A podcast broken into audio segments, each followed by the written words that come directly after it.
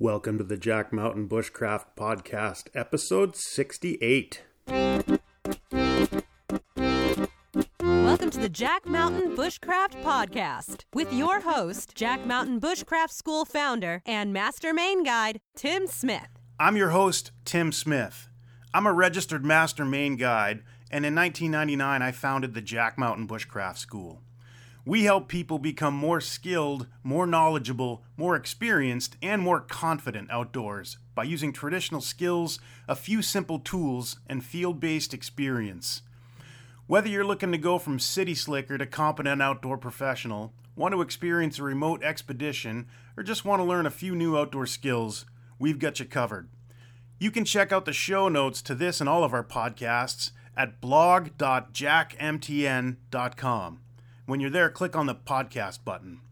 And if you enjoy the show, please leave us a review on iTunes. Lastly, the best way to keep up with our programs and trips is to join our email newsletter, and you can do that at jmbnews.com.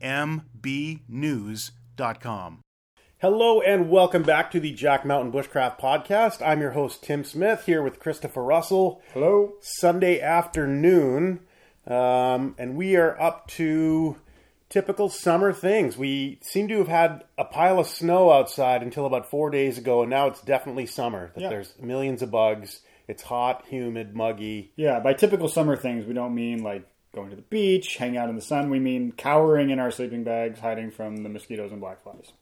Yes, and it's pretty glorious. Yeah, it's Uh, wonderful. we're not actually in our sleeping bags right now, though. I don't. we wanna- could be in about five minutes if we wanted to. Yeah, build. If we had a couch, we could build a fort out of the couch cushions oh and man, hide out in there. that's a pretty typical summer activity if you're seven. Yeah. Well, Perfect. So today we want to talk about uh, assessment systems as a learning tool, how they fit into what we do here, and it's sort of a natural progression from our last discussion about the experiential anthropological approach. So that was sort of big picture, you know, how we see our approach to things, and today we want to get more into, you know, the nuts and bolts of how and why we do that during our long program. So uh, yeah, all that stuff was sort of uh, pretty high minded, and it was sort of like the ideal that we're striving for. But this uh, this episode, we yeah, like you said, the nuts and bolts and um, how we put that into practice, um, rather than just having sort of a uh, yeah, sort of a, a a big goal that we achieve. Man, I'm really losing this. Yeah, you're struggling there, I'm huh? sorry. Crash? I, burn. no, I had like about five minutes ago, my smudge pot went out, and then I had this moment that I imagine was similar to being in Alfred Hitchcock's The Birds, where I just looked up and there were just mosquitoes everywhere. So I'm a little, still a little punchy from running away from them to get up here.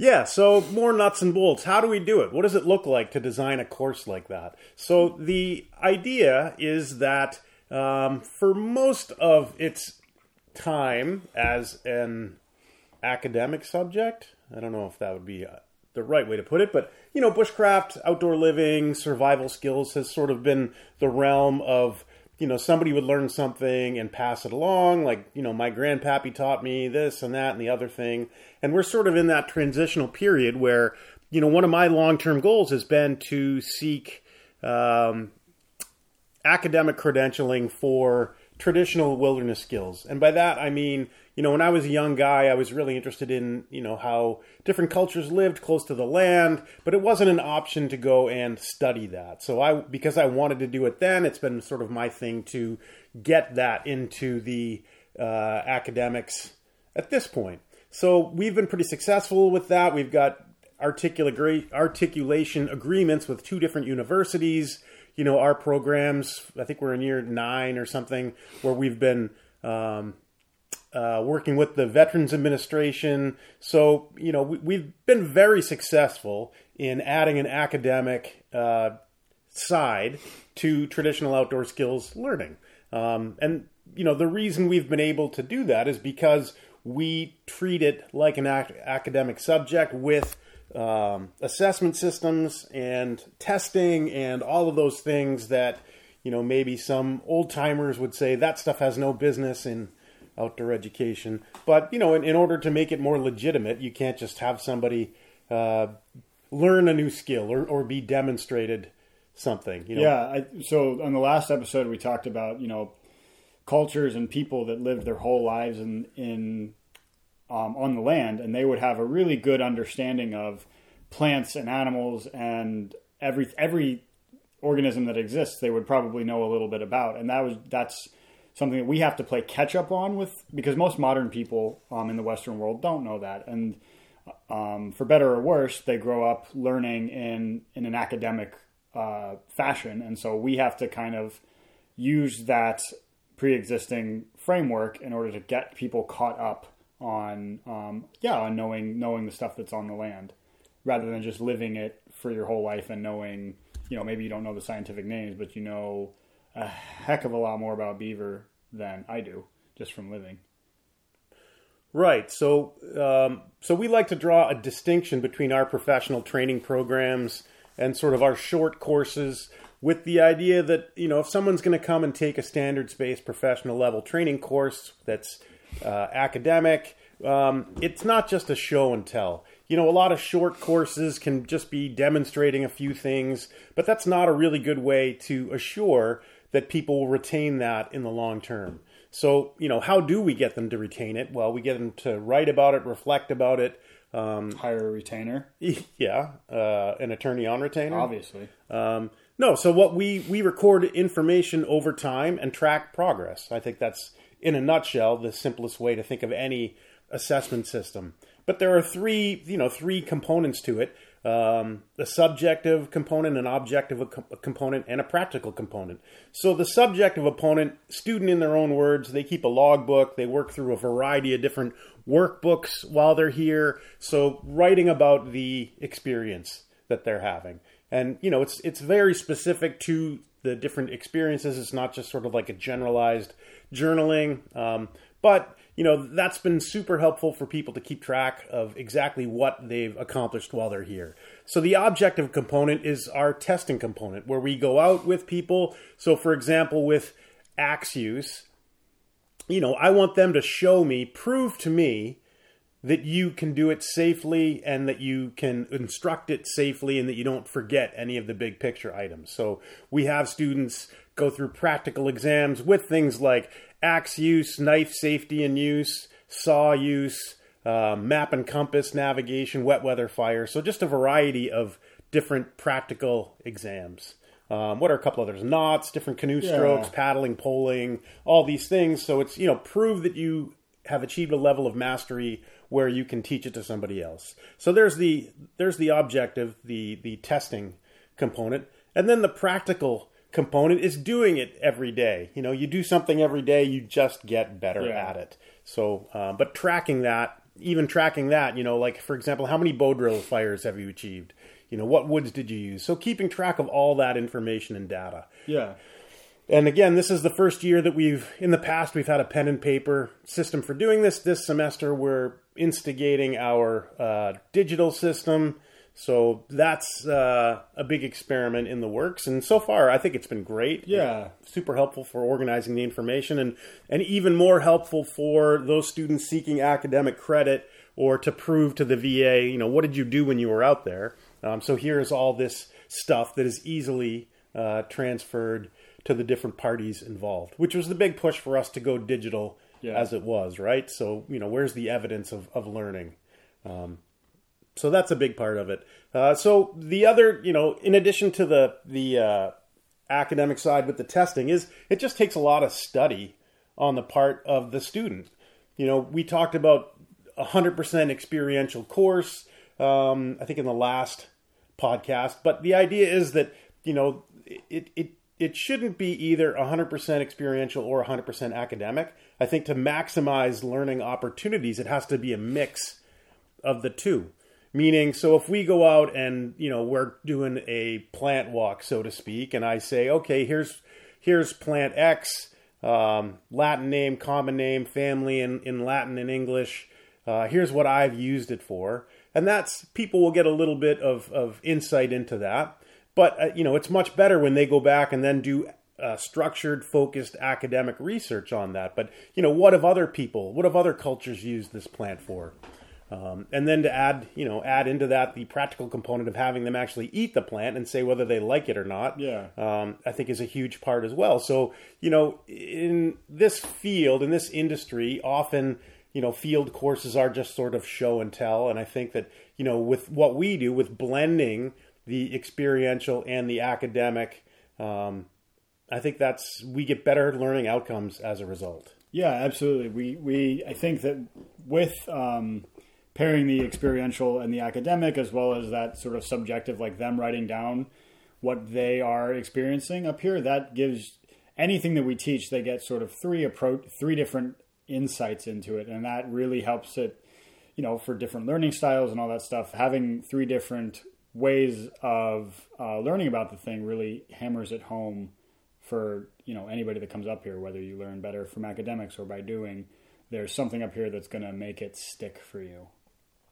Yeah, definitely. Um, and just this past week, we really got into doing some of the uh, objective tests and the you know the practical exams for the course. Yeah. And it's really it's such a great opportunity for students to demonstrate and show what they know. Um, and I think you know any good assessment system. That's why it's there is to have a student kind of know where they exist on that continuum of complete beginner to you know lifelong expert.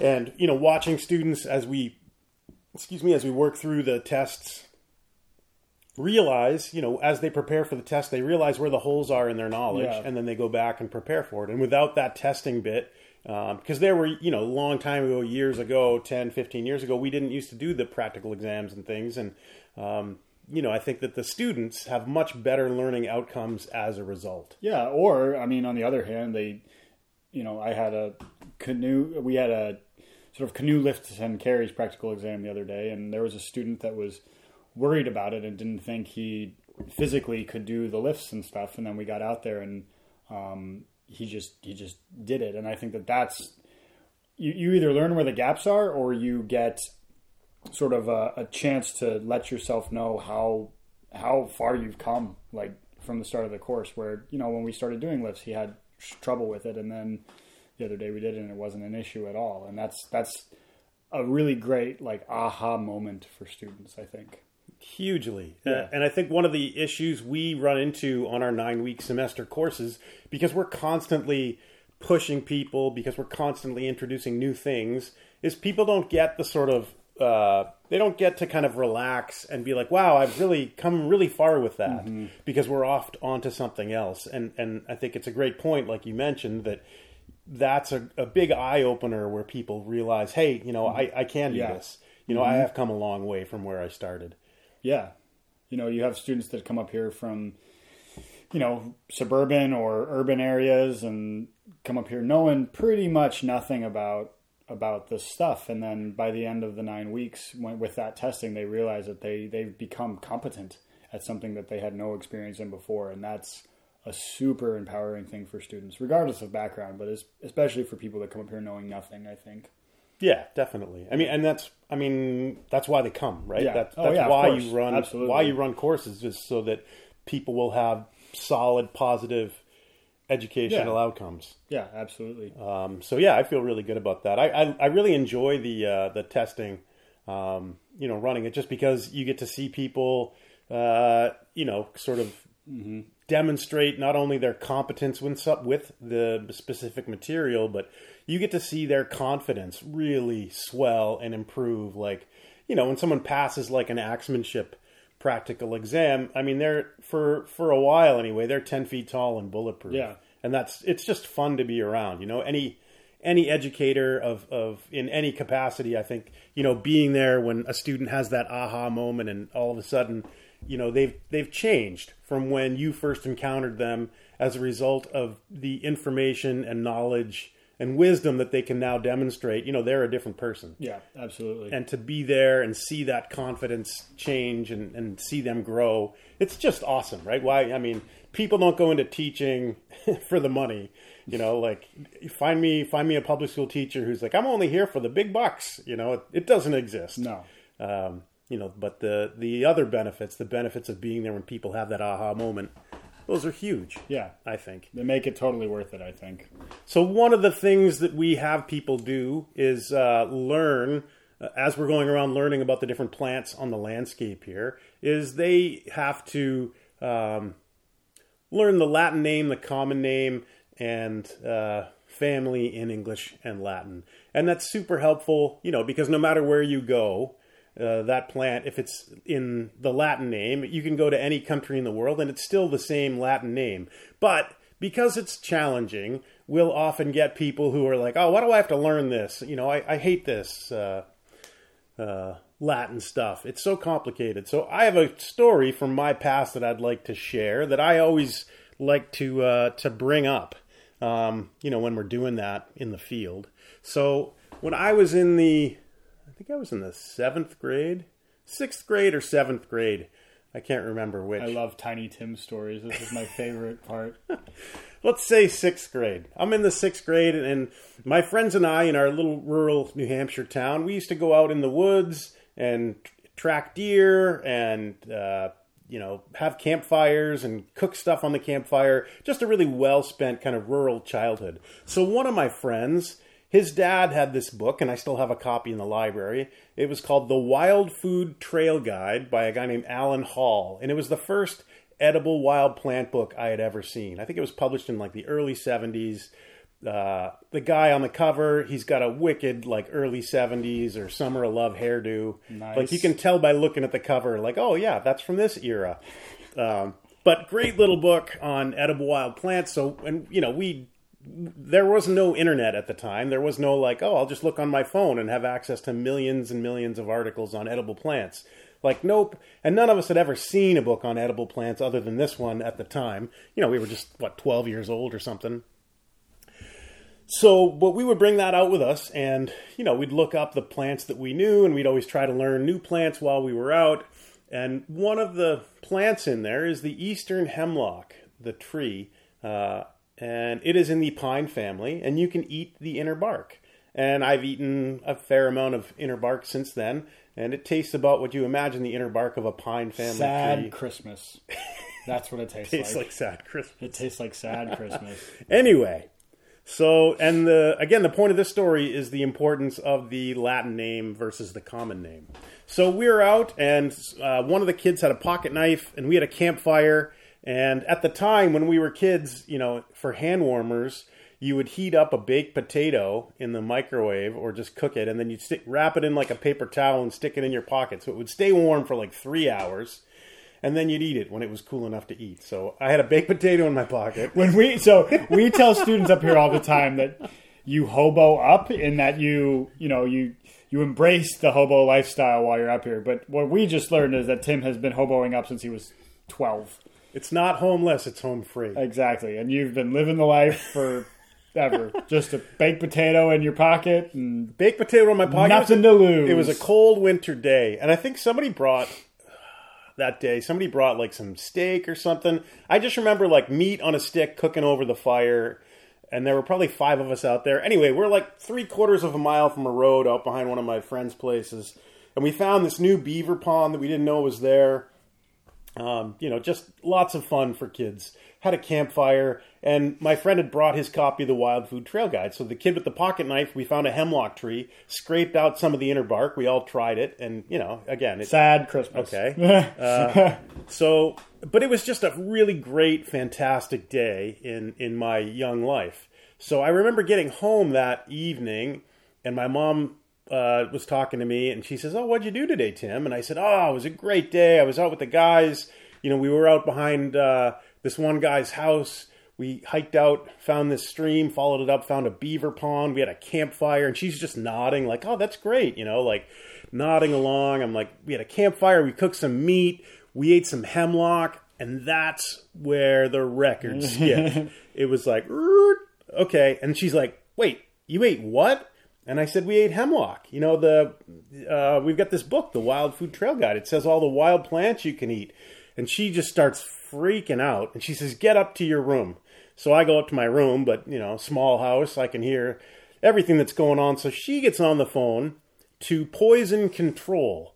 And she's, you know, I can hear her talking to the guy at Poison Control. And she says, my son just ate poison hemlock, you know, and you know what I could glean from the conversation was that I had about 15 minutes to live, right? And I remember sitting there in my room at 12 years old, uh, thinking, you know, I guess I had a pretty good life. Uh, I, I don't really have anything to be upset about. You know, Got I, a potato. I would have liked to have lived longer, but you know, I, I wasn't like a sub-Saharan child soldier, or you know, I had a family that loved me, and and, and um, you know, I had a pretty pretty great life. So I guess if this is it, this is it, and I'm going to the grave with a with a smile on my face.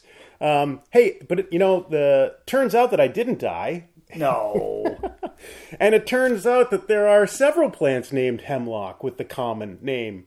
There is the tree in the pine family, um, uh, Tsuga canadensis, and then there is the poison water hemlock in the carrot family of Cicuta maculata. And they have nothing in common. They're not related at all. They just share this common name, right? So the plant that we were eating, um, you know, Pinus. Uh, Tsuga canadensis. Pinus sugucanadensis, or eastern hemlock, is a big tree in the pine family, and the other one is a herb in the carrot family, um, Cicuta maculata.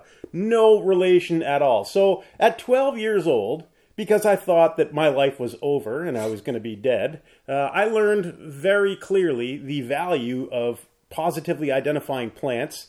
And I learned that the reason why there are those scientific names for plants is because there's only one Cicuta maculata. There is only one uh, East uh?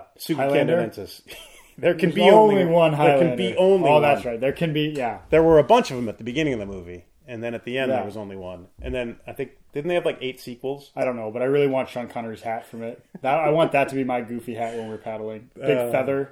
Oh yeah, Yeah. yeah. Um, so the idea is that there is a reason why you have to learn those specific things. And if I go to Siberia, if I'm on the Kamchatka Peninsula up there, or if I go to like Finland, or if I go to you know uh, Hudson Bay, Cicuta maculata is still Cicuta maculata. But I can, you know, throw a stick here and find a few people within the radius of how far I could throw a stick that would refer to different plants differently. So the idea of common names is you're just always right when you're saying something's a common name.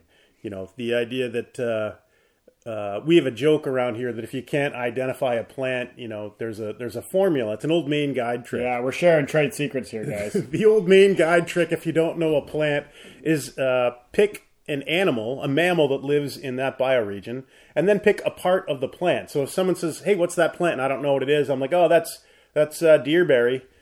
And that's mouse leaf, uh, moose root. So you see the you see the trend. yeah, I get it. So uh, uh, you know we say this sort of jokingly, but but with a common name, you're still right. You know because maybe somebody does call it that somewhere. There's no like. Uh, there's no encyclopedia of common names for plants where it's a definitive ID. Yeah, and there's nobody to raise the BS flag on you either. That's sort of the problem. Yeah. Um, moose root sounds like an awesome ice cream flavor. Uh huh. Yeah. I'm being helpful. So, just from the perspective of, you know, why bother studying, why learn the scientific names for things? It's because they're super specific, and no matter where you go, they won't change. And you probably know, if you're at all interested in wild plants for food or medicine, you probably know of a plant that has numerous names, right? So, for example, uh, Cornus canadensis, the bunchberry or the dwarf flowering dogwood. Uh, so, I just named two. I did the Latin name and then two different um, common names. So, you could conceivably be in a discussion with somebody where you're saying it's bunchberry and they're saying no, it's dwarf flowering dogwood, and you're both right. Mm-hmm. But if you know if you had said Cornus canadensis, you quickly cut to the chase, and uh, you'll know that you're talking about the same plant. Therein lies the beauty of the scientific naming system for plants. yeah, and it also, you know, like you're saying, wherever you go, um, the stuff is the same, and that you know we talked about it a few podcasts ago, but that's another reason why learning this system means that wherever you go after, you know, maybe you go home and want to learn more about the place that you live. This having a scientific name of a plant or an animal or any whatever it is you're looking at allows you. It, it's a great base to start studying that on, rather than having this, you know, some old guy down the street tells you that the plant is called whatever and Moose root? Moose root and then you have to look up uh, you have to like filter through that. But if somebody get, if you find the latin name that's sort of the key to your research which yeah if people le- not everybody that comes here is from maine. They're going to go to different biomes and want to learn more about the place they live in and that scientific name and system allows them to figure it out much quicker than talking to the old guy who thinks a dandelion is called moose root Yeah. No, agreed. Yeah. That's the beauty of it. And, you know, as we tell people during our programs here, if you want to embrace the wild food lifestyle or just start to learn more about the nature around you, two components to that. Number one is getting a positive field ID. And that's where it's really helpful to go on a walk with someone who knows the plant. Um, because it's really hard to do from books. You know, even if you have some legitimate university botanical training, it's still not easy. You're using big keys and things. Yeah. Um, so it's really helpful to have somebody there. But once you can get a positive field ID, then you know the internet and a variety of different books they're your friend. So uh, because if you can go out and find the plant, it's it's not super difficult to go find information about that specific species. So yeah yeah. Well, that's I guess that's Yeah, it that's for today. Um, so thank you for spending this time with us on this lovely Sunday afternoon. Mm-hmm. If you found this thing useful or you want to help us spread the word, leave us a review or send send it to somebody. Let let let people know what uh, we're up to up here. But thanks again for listening. Hope you guys have a great day.